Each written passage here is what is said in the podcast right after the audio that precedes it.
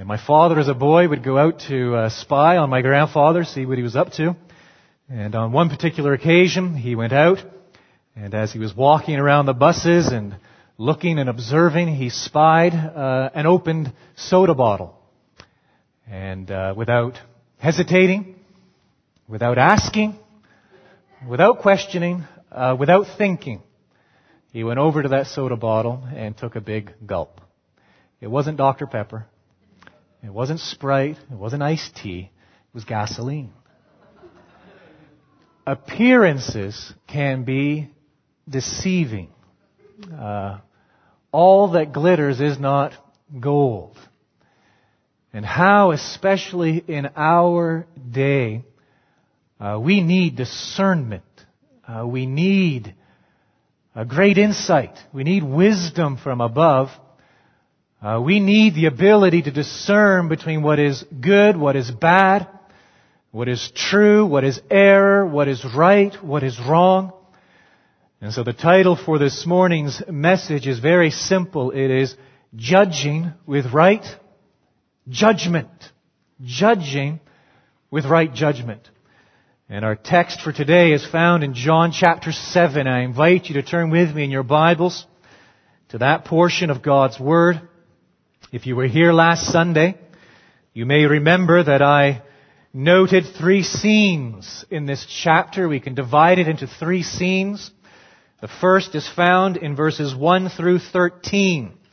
Uh, Christ's absence from the start of the feast, that is the Feast of Booths in Jerusalem. Christ's absence from the feast.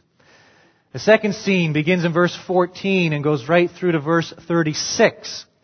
Christ's appearance in the middle of the feast.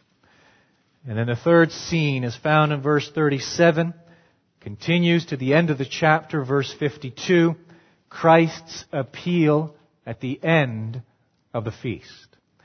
And so today we're going to consider that second scene in particular, what it means to judge with right judgment. And I invite you to follow along as I begin reading God's Word in verse 14. About the middle of the feast, Jesus went up into the temple and began teaching. The Jews therefore marveled, saying, How is it that this man has learning when he has never studied? So Jesus answered them, My teaching is not mine, but his who sent me. If anyone's will is to do God's will, he will know whether the teaching is from God or whether I am speaking on my own authority. The one who speaks on his own authority seeks his own glory, but the one who seeks the glory of him who sent him is true. And in him there is no falsehood. Has not Moses given you the law? Yet none of you keeps the law. Why do you seek to kill me? The crowd answered, You have a demon. Who is seeking to kill you? And Jesus answered them, I did one deed, and you all marvel at it. Moses gave you circumcision, not that it is from Moses, but from the fathers, and you circumcise a man on the Sabbath, if on the Sabbath a man receives circumcision, so that the law of Moses may not be broken. Are you angry with me because on the Sabbath I made a whole, a man's whole body well? Do not judge by appearances but judge with right judgment. Some of the people of Jerusalem therefore said, Is not this the man whom they seek to kill? And here he is, speaking openly, and they say nothing to him. Can it be that the authorities really know that this is the Christ? But we know where this man comes from. And when the Christ appears, no one will know where he comes from. So Jesus proclaimed as he taught in the temple, You know me, and you know where I come from, but I have not come of my own accord. He who sent me is true, and him you do not know. I know him, for I come from him, and he sent me. So they were seeking to arrest him, but no one laid a hand on him, because his hour had not yet come. Yet many of the people believed in him. They said, when the Christ appears, will he do more signs than this man has done? The Pharisees heard the crowd muttering these things about him. And the chief priests and Pharisees sent officers to arrest him. Jesus then said, I will be with you a little longer, and then I am going to him who sent me. You will seek me, and you will not find me. Where I am, you cannot come. The Jews said to one another, Where does this man intend to go that we will not find him? Does he intend to go to the dispersion among the Greeks and teach the Greeks? What does he mean by saying, You will seek me and you will not find me, and where I am, you cannot come? Uh, what we have in these verses, and undoubtedly you noticed it as I read them for us, is a discussion, a debate. And this debate basically, simply put, focuses on three issues, three subjects. There are basically three points of debate. The first point of debate in verses 14 through 24 focuses on Christ's authority. He appears, we read in verse 14, at the temple. He begins to teach. What's the response? Verse 15, the Jews marvel. They're astonished. Why? Look at what they ask in verse 15. How is it that this man has learning? How is it that this man is so insightful? How is it that this man is so knowledgeable? How is it that this man is so wise when he has never studied? And so they're astonished, dumbfounded at Christ's wisdom, at Christ's teaching. And so the Lord Jesus explains why in verse 16 he says, My teaching is not mine but his who? Sent me. Here's why I have learning, having never studied. Here's why I am so wise, so knowledgeable, so insightful. It is because my teaching is from God. My teaching is of divine origin. I come from God, therefore what I speak comes from God, but you don't understand that. Uh, you're all flabbergasted, you're all confused, you're all astonished by my teaching, and here's why you're astonished, is because you do not acknowledge the divine origin of my teaching. And why don't you acknowledge the divine origin of my teaching? He explains why in verse 17. If anyone's will is to do God's will, he will know whether the teaching is from God or whether I am speaking on my own authority. And so the reason you do not understand is because you are not in a right relationship with God. Your minds cannot grasp that which your heart despises. You cannot grasp my divine origin. You cannot dis- grasp the divine origin of my teaching. You cannot perceive God's stamp upon my teaching. Here's why. To understand divine truth to perceive the divine origin of what I am saying necessitates that you be in a right relationship with God. You hate God. You don't desire to do His will. Therefore you do not understand, you do not acknowledge, you do not perceive the divine authority behind all that I say. And He proves it. He proves that they do not desire to do God's will. How? Look at what He says in verse 19. Has not Moses given you the law? Their obvious answer would be, you betcha. Yes, we have the law. We love it. It's fantastic. Has not Moses given you the law? Yet none of you keeps the law. And here I'll prove it. Why do you seek to kill me? If, if you loved God, and if your desire was to obey God, you would keep the law. You obviously don't keep the law. Oh, you worked yourselves up into a tizzy when I visited here previously. I healed the lame man on the Sabbath, and in the name of the law, you hounded me like a dog. You gave me no peace. You were all work, you worked yourselves into a frenzy, arguing that I had broken the law. Well, here, let's see facts as they stand clearly before us. I know the intent of your heart. It is to kill me. How's that for keeping the law? You are haters of God, is what he's telling them. You despise God. You do not desire to do his will. And therefore you do not perceive. You cannot grasp where my teaching comes from. He doesn't leave it at that. He won't let go. He says in verse 21, I did one deed, one deed, and you all marvel at it. What's he talking about? It's back in chapter 5. That's the context. When he was previously in Jerusalem, and he walked beside the pool of Bethesda, and there was that lame man, lame for 38 years. How many years? 38 years. And the Lord Jesus fixed his gaze upon him and commanded him to stand up, pick up his bed, and walk. Why weren't the Jews astonished? Why weren't the Jews amazed? 38 years this man had been lame. No, no, no. What are they all concerned about? Why are you, why, why are you carrying your bed on the Sabbath? Who, who told you to get up and carry your bed on the Sabbath? Why did you heal on the Sabbath? That's all they're concerned about. They do not perceive the significance of what is unfolding before their very eyes. All they are concerned about is that the Sabbath has been broken. And so what does the Lord Jesus say in verse 22? Look, Moses gave you circumcision. It wasn't really Moses, it was the fathers, right? Circumcision was given back in Genesis 17 to Abraham. Well, if on the Sabbath a man receives circumcision so that the law of Moses may not be broken, in other words, you know the commandment, God gave it to Abraham, once, once an infant reaches eight days of age, that boy is to be circumcised. Well, here's the thing. God gave circumcision to Abraham. On the eighth day, the boy is to be circumcised. God gave the law to Moses. Uh, uh, commanding the Israelites to observe the Sabbath. Here's the thing. At times, the eighth day lands on the Sabbath. Doesn't it? At times, a little infant, a little boy reaches his eighth day, and it's the Sabbath. And what do you do? You circumcise him. You usurp the law in order to circumcise that infant. Okay, if on the Sabbath a man receives circumcision so that the law of Moses may not be broken, are you angry with me? Because on the Sabbath I made a man's whole body well. Oh, you are so confused. You will usurp the law to circumcise a man. That physical circumcision pointing to his need for spiritual circumcision, the new birth. And yet, I heal an entire man's body on the Sabbath, pointing again to regeneration.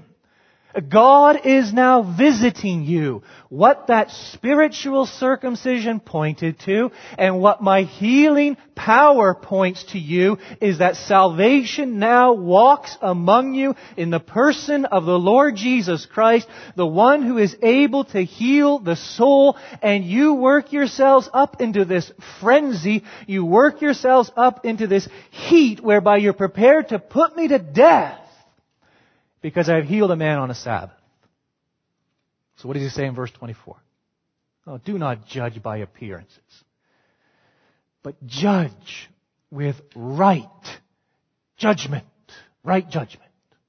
That's the first point of debate, the authority of the Lord Jesus Christ. There's a second point of debate, beginning in verse 25. It carries on through more or less to verse 30. This point focuses on Christ's origin. Where does this man come from? And so we read in verse 25 that some of the people of Jerusalem, they begin to say among themselves, is not this the man whom they seek to kill? So evidently some people don't know about the plot to kill Jesus.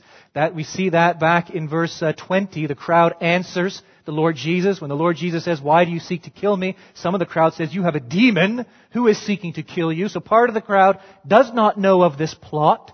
But some of the people do. And so they ask in verse 25, Is not this the man whom they seek to kill? But here he is, verse 26, speaking openly. And they say nothing to him. So we know they want to kill him. There he is, teaching in the temple openly. Why don't they do something? Why don't the Jews arrest him? And so what do they begin to reason to themselves? In the latter part of verse 26, can it be that the authorities really know that this is the Christ? In other words, are, are, they having a change of heart? Have they changed their opinion? Have they changed their mind? Because we know of the plot. We know what their intent is. There he is. He's been teaching now here for a couple of days. Why don't they do something? Have they changed their minds? Verse 27. But we haven't. We haven't changed our minds. We know where this man comes from. And when the Christ appears, no one will know where he comes from. What is, what is, that sounds a little bit like gibberish. What is going on there? It's, it's what's known as a syllogism. I'm not going to bore you with that this morning. But a syllogism is made up of two premises and a conclusion. And so these people think to themselves, first premise, We know according to our tradition, we know according to our tradition that when the Christ comes, when the Messiah comes, no one will know where he comes from. That's the first premise, according to our tradition. Second premise, we know where this man Jesus comes from. Conclusion, he can't be the Christ. He can't be the Messiah. And so what does the Lord Jesus say in response? Verse 28, he proclaims as he teaches in the temple, you know me? You think you know me? You think you know where I come from? But I have not come of my own accord. He who sent me is true, and him you do not know. So the reason you do not perceive my divine authority and the divine origin of my teaching is the same reason why you do not recognize and acknowledge where I come from, from God. It is because you do not know God. The heart must be in a right relationship with God before the mind can perceive the authority behind the Lord Jesus Christ, the origin of the Lord Jesus Christ, and for that matter, the entire truth of God. And then there's a third point of debate, beginning more or less verse 31 through to verse 36. Some of the people believe in him. They reason to themselves. When the Christ appears, will he do more signs than this man has done? Is this saving faith or temporary faith? Is this saving faith or simply a carnal faith? Time will tell. But the Pharisees catch wind of it anyway. Verse 32, they catch wind of this excitement. They catch wind of the enthusiasm. They hear the crowd muttering these things about him. And the chief priests and Pharisees sent officers to arrest him. As they're approaching, Jesus declares, verse 33, I will be with you a little longer. And then I am going to him who sent me. You will seek me, and you will not find me. Where I am, you cannot come. And so there is in the first place a debate concerning the origin of his teaching, the authority of his teaching. There is in the second place a debate concerning where he has come from, God. And now there is thirdly this debate concerning where he is going. He declares it openly. Where I am going, you cannot come. He is going back to God. How do the Jews respond? Verse 35, they begin to say to one another, where does this man intend to go that we will not find him? What's he talking about? Is it the dispersion? We know the Jews are dispersed among the Greeks. Is he going to leave Palestine geographically, territorially, and go to other geographical areas and begin to teach among the Greeks? Well, if that's where he's going, well then why wouldn't we be able to find him? We could follow him. Word will get back to us. We could go as well. Verse 36, what does he mean by saying, you will seek me and you will not find me? And where I am, you cannot come. They're clueless. Absolutely clueless. Because just as they don't perceive his authority.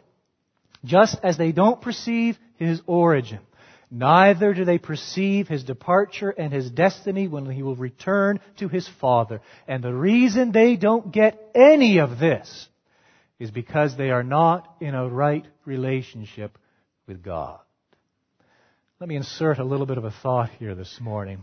Insert a little bit of a warning. If you are here this morning and, uh, and you are not a Christian, you are not a believer in the Lord Jesus Christ. I, am not saying this to be harsh. I'm saying it simply to be, to be true and, and to be true to God's Word. These verses describe you. This is a character sketch right here. This is what God's Word says about your state, your condition right now.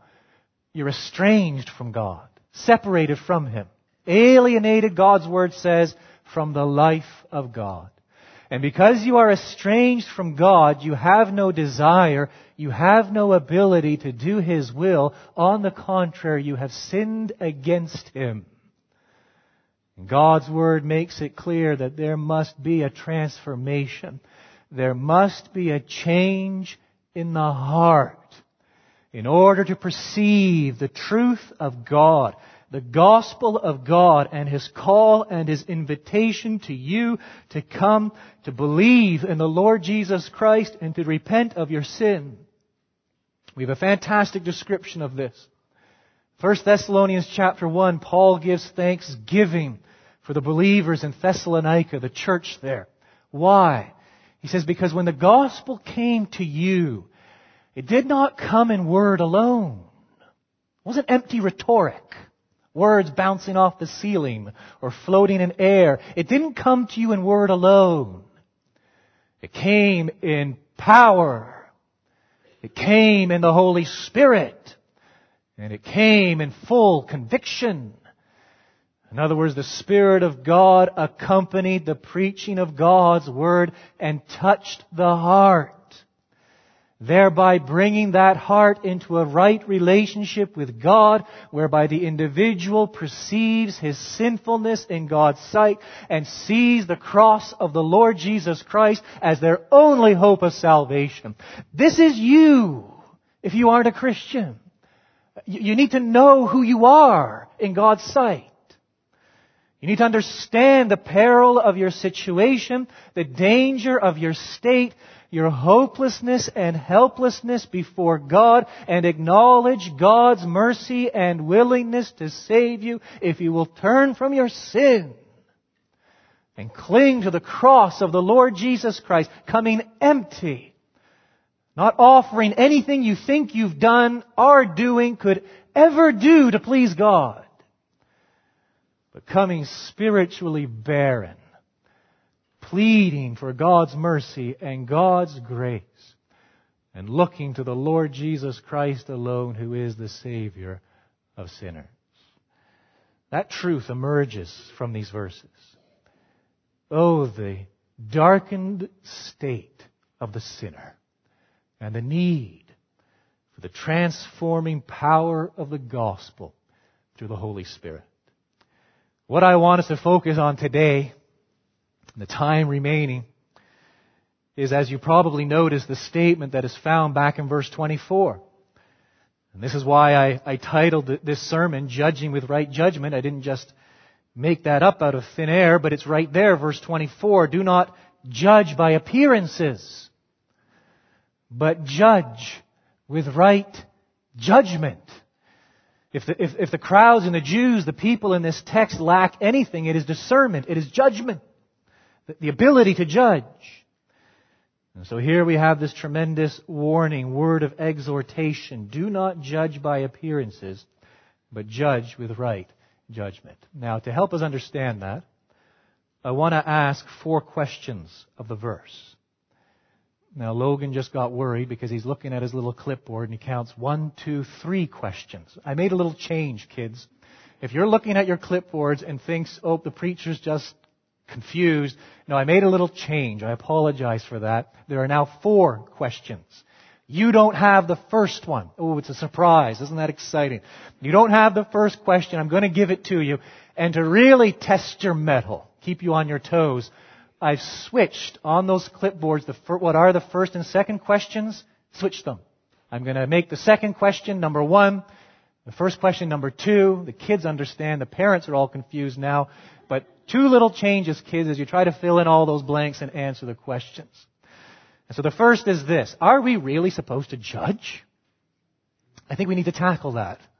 Do not judge by appearances, but judge with the right. Are we, are we supposed to judge? That's not what I've been hearing. I, I, always, I always thought we weren't supposed to judge. I always thought it was sinful to judge. And I know it's sinful to judge because I'm going to quote, I'm going to quote scripture I'm going to quote the words of the Lord Jesus Christ, Matthew chapter 7 verse 1. Judge not, that you be not judged. So there's no need for this sermon, is what you're thinking to yourself. We can all go home. Are we really supposed to judge? Christ says no. Here's the problem, and here's, here's something you and I both struggle with. We have a terrible tendency of ripping verses out of their context and making them say pretty much whatever we want them to say. However, it sort of fits our need or our attitude or feeling at the moment. In Matthew chapter 7 verse 1, the Lord Jesus is not forbidding judging per se. It is not the act of judging that the Lord Jesus is forbidding. It is the attitude with which we judge. And he really tackles head on two attitudes which are far too prevalent when we do judge. And the first is this. Basically, he says, look, when you judge, you are not, you are not to be hypercritical. And so in the second verse of Matthew chapter 7, he says, with the judgment you pronounce, you will be judged. And with the measure you use, it will be measured to you. And so we better be careful when we judge. We better not be overly critical. We better not be hypercritical.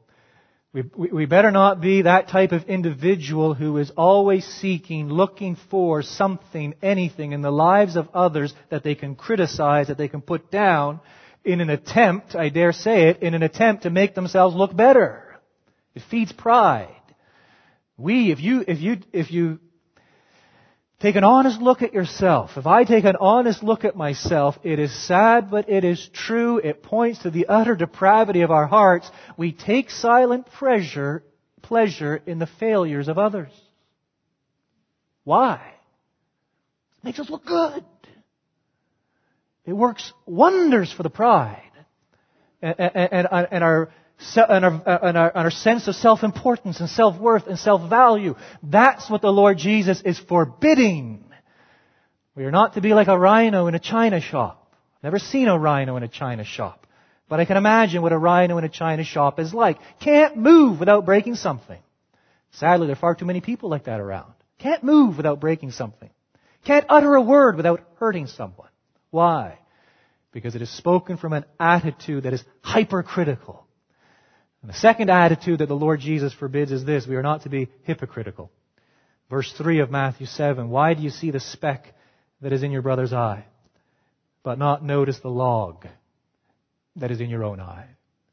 Yes, judge, but do not be a hypocrite when you do so. That word hypocrisy, in the original language, it simply means without a mask.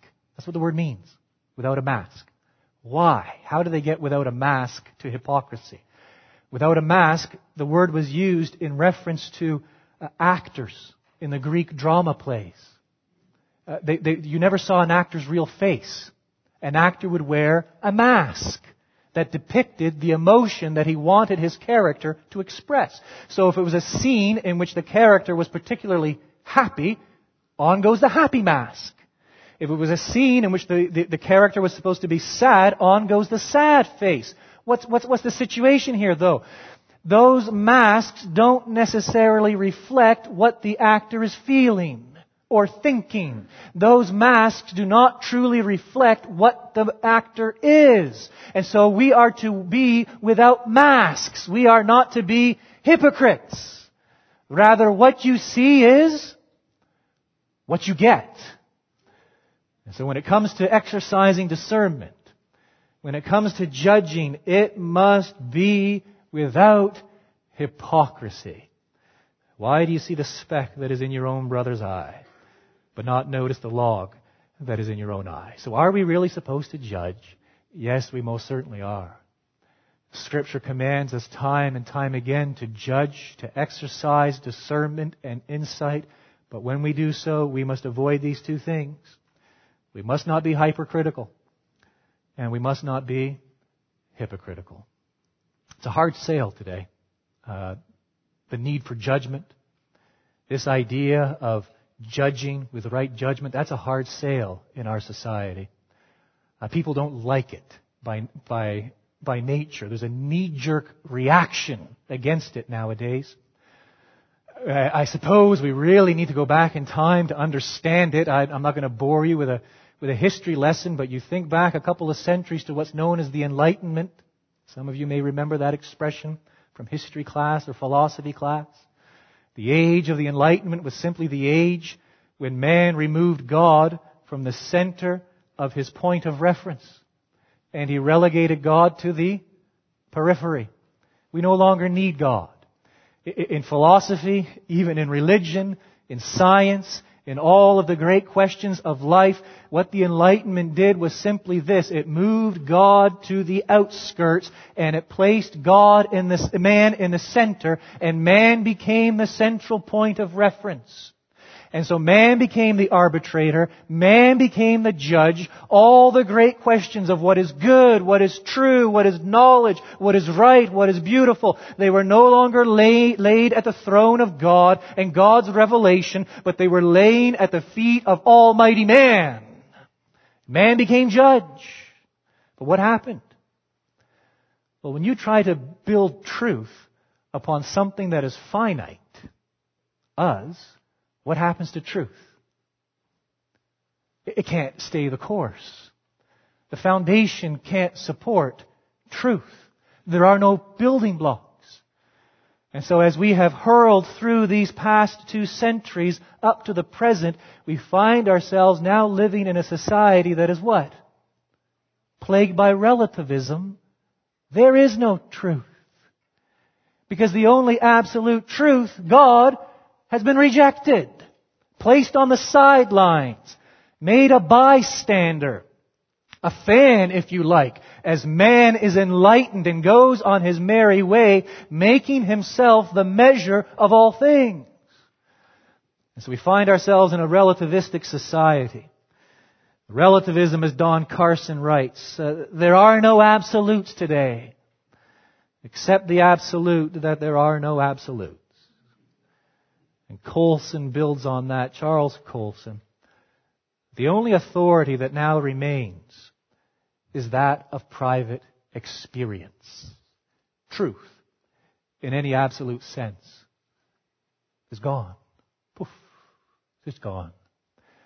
Now here the Lord Jesus calls on us to not judge by appearances, but judge with right judgment. It assumes what? There is something to judge by. It assumes there is a standard. It assumes there is an objective reality. It assumes there is absolute truth. It assumes that when we ask questions and we seek to discern and judge between good and evil, truth and error, right and wrong. There is something we can go to by which we answer those questions and exercise our judgment. But as I've already said, that's a hard sale today. You, you have to be pretty tough skinned to judge today. Why? Because sadly in our day and age, by and large, the gift of judging the exercise of discernment is equated with what? Arrogance and intolerance. You judge, if I were to judge as God's Word commands me to, I can expect, more often than I can probably imagine, to be labeled arrogant and intolerant in this relativistic, pluralistic society. But the command is there. Are we really supposed to judge? Yes, we are. Christ's commandment. Verse 24 of chapter 7. Do not judge by appearances, but judge with right judgment. The second question is this. Why? Why are we to judge? The answer very simple. We live in confusing days. Uh, deceit, deception, distortion, confusion, they are all a result of the fall. When I was, when I was much younger, I used to enjoy going to the, to the country fair near to the town where I lived. The farmers would gather their poultry and cows and everything else, and they would always have rides and little festivals going on in the fair. And something I used to always enjoy doing was going in, paying my 50 cents or whatever, and going into this one ride, I suppose, for lack of a better word, called the House of Mirrors. You ever been inside a House of Mirrors? And you walk in and you stand in front of the first mirror, I'm 14 feet wide and only one foot tall. I move to the next mirror, suddenly I'm 14 feet tall and only one inch wide. And then I get deeper into the house of mirrors, mirrors everywhere, and I lose, I lose all track of where I am, where I'm going, bumping into people, bumping into mirrors, bumping into myself, confusion and distortion. We live in a world, a house of mirrors. We live in a confusing, distorted world. We live in a world in which there is deception at every turn. The flesh, our own sin, deceives us. Jeremiah chapter 17 verse 9. The heart is deceitful above all things and desperately sick. Who can understand it? I always have to bite my tongue when someone says to me, well, I'm just going to follow my heart. Oh, you poor misguided soul.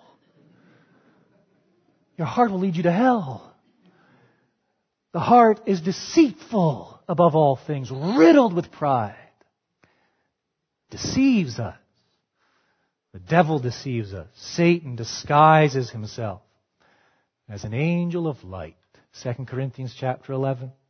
Surely if you haven't read, maybe you saw the movie or you're familiar with C.S. Lewis's The Lion, the Witch, and the Wardrobe. In The Lion, the Witch, and the Wardrobe, of course, we have the Queen of Narnia. And C.S. Lewis describes her as follows. The witch could make things look like what they aren't. The witch could make things look like are, what they aren't. And so she places before Edmund that Turkish delight, appearances. And Edmund is just sucked in hook, line, and sinker, deceived as he's brought within the control under the dominion of the Queen of Narnia. That C.S. Lewis in his wisdom, in his insightfulness, was depicting the devil himself, who disguises himself as an angel of light. Subtle, so subtle. Rarely does the devil reveal himself, his atrocious self. Why? Because he doesn't want to waken anybody up from their slumber. He wants to lull people to sleep. He wants people to think all is well, all is safe, all is morally neutral, all is harmless. And all the while he is deceiving, deceiving, deceiving.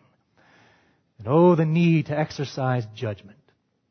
Thirdly, not only does the flesh deceive us, not only does the devil deceive us, but the world deceives us.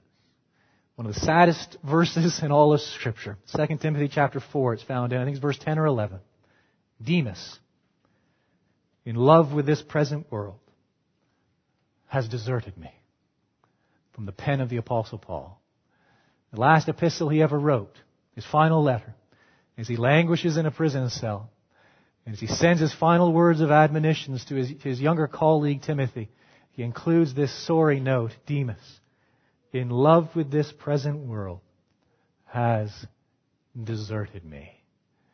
Lured in, captured unaware, attracted, all of these allurements put before him by the world, entrapping him and taking him away. Oh, Christian, do not be deceived in this day and age in which people speak of the world as being morally neutral. It is not morally neutral. It is there to deceive us. And how we need judgment. How we must exercise discernment to distinguish between good and evil, truth and error, right and wrong. That's the answer to the second question. Why are we to judge? There's a third question, or number two on the clipboards. The third question. What are we to judge? Well, how much time do you have today? What are we to judge? The list is endless.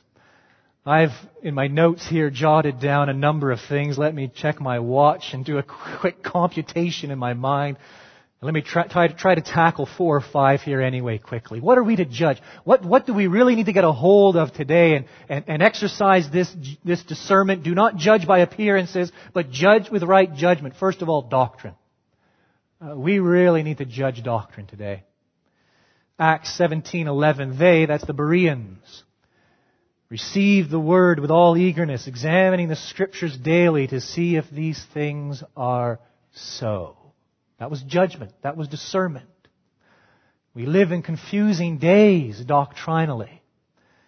David Wells writes, I have watched with growing disbelief as the evangelical church has cheerfully plunged itself into astounding theological illiteracy. Illiteracy. All you have to do is go to a Christian bookstore all you have to do is pick up a Christian book catalog. I have to, I have to, I have to be careful when I do it because it really challenges my sanctification when I pick up a Christian book catalog. Because I open it and I see on one side of the page names like Luther, Warfield, Strong, Packer. I'm thinking, Amen, Amen, Amen. Then I look at the other side of the page, and I'm not going to name them this morning, but there they are, smiling up at you. and, and it's enough, I don't know, it's enough to just send me over the edge. That on one page you have these, these men who by God's grace have sought to defend and uphold the pillars of the faith, the Word of God uncompromisingly, and then on this other page you have these men who so subtly and unsubtly are denying the basic doctrines of the Christian faith. And bah, people just run after them like sheep. Lacking all discernment. Judge, friend, judge. Weigh these things, examine these things to see if they be consistent with the Word of God, the Bible, the Scripture. If they aren't, you're being deceived. And how we must learn to judge doctrine. Add to that leaders. We need to learn to judge our leaders. It sounds nasty, but it's not if it's done properly. You think of what Paul says in 2, 1 Timothy chapter 3, let them also be tested first. Then let them serve as deacons if they prove themselves blameless. That goes for elders. That goes for anyone in any position of leadership, great or small, in a local church. They must be judged. There must be great discerning. There must be a time of proving, a time of, of testing. We see that throughout Scripture. We see the wisdom of it in human experience. We see it in the words of Christ Himself. You return with me to the text, chapter 7, verse 18. Look at what Christ says there. It's most, most interesting, most illuminating. The one who speaks on his own authority seeks his own glory. But the one who seeks the glory of him who sent him is true. And in him there is no falsehood. If you want to judge a leader, if you want to judge a preacher, the only question you have to ask is this Is God glorified? Do I see more of God? Do I see more of His glory, His natural excellence, His sovereignty, His authority, His power, His wisdom? Do I behold more of His moral excellence, His goodness and truthfulness and faithfulness and loving kindness? Do I see these things? Do I see God? Do I see God's Word? Do I see God's truth? Or as was my unhappy experience not that long ago as I listened to a preacher on the television who began to wax eloquent about God's deliverance, getting my hopes up, waiting for some great discourse on the deliverance from sin and from, from Satan and from this world and what it will be to be adopted, finally the consummation of our adoption as sons of glory. Only to hear this preacher go on and talk about how God had delivered him from a learning disability, a sinus infection, and a messy divorce. What is that? Oh, discernment, please. The ability to judge. Verse 18 again. The one who speaks on his own authority seeks his own glory. But the one who seeks the glory of him who sent him is true. And in him there is no falsehood. We need to judge when it comes to trends. Fads and trends. Ephesians chapter 5 verses 16 and 17. Look carefully then how you walk. As unwise, not as unwise, but as wise. Making the best use of the time. Because the days are evil. Evil. That requires discernment on our part. I said it, let me repeat it. The world is not morally neutral. Our culture, yes, there are elements of our culture that can be redeemed. Yes, there are elements of our culture where we can engage unbelievers.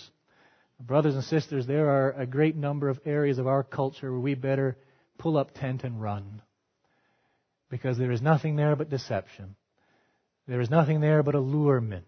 There is nothing there but that which will take us off the track, that which will deviate us from our goal, that which will remove our eyes from Christ. Joshua Harris writes, I, believe he's, he's bang on. The greatest danger of the day is the popular media.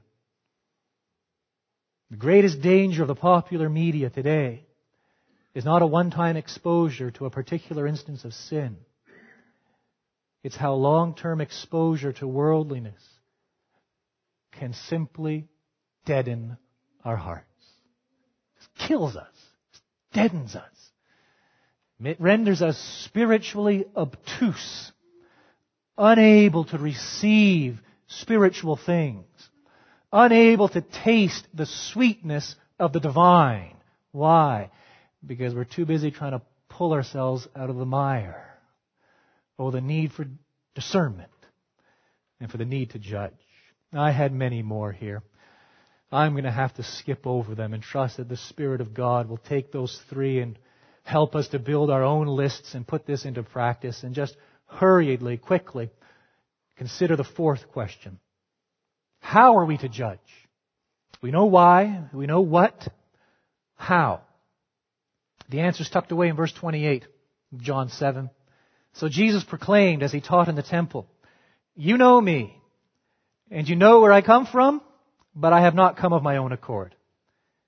He who sent me is true, and him you do not know. There we have a tremendous revelation. I hope it seeps in this morning from the lips of the Lord Jesus. God is true. That, the, the implications, the ripple effects are endless of that great truth. All truth resides in God, the eternal, unchangeable, infinite God. Because God is true. All that He says is necessarily true. And because God is the origin of all truth, that means many things. Let me just impress two upon you quickly. First of all, it means that truth is external to ourselves. We are not the measure of truth. Our traditions are not the measure of truth. My reason is not the measure of truth.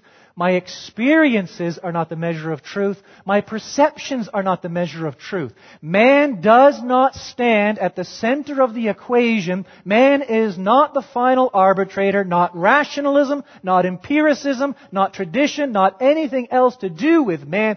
God alone stands at the center of all reality. God is true.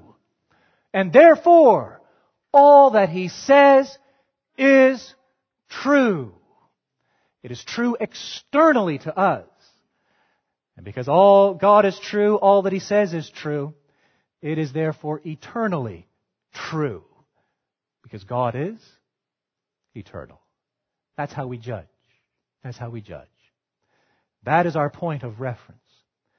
That is our, our measure, our ruler, our standard. We turn to God's Word and by immersing ourselves in the Word of God, training our minds through the Word of God, by constant exposure to the Word of God, we hear and we learn and we discover what is really true. And on that basis alone, we're able to heed and obey Christ's command there in verse 24 do not judge by appearances. Don't care what reason says. Don't care what your experience says. Don't care what you're feeling emotionally. Judge with right judgment according to the one who is true. Let me just leave you with a verse that's tucked away in Hebrews 5 verse 14. The apostle writes, solid food is for the mature who because of practice, practice, practice, practice, have their senses, not their physical senses, their spiritual senses trained to discern good and evil. May the Spirit of God, by God's grace, enable us to do just that that He may grant us wisdom to live in these confusing times for His honor and for His glory.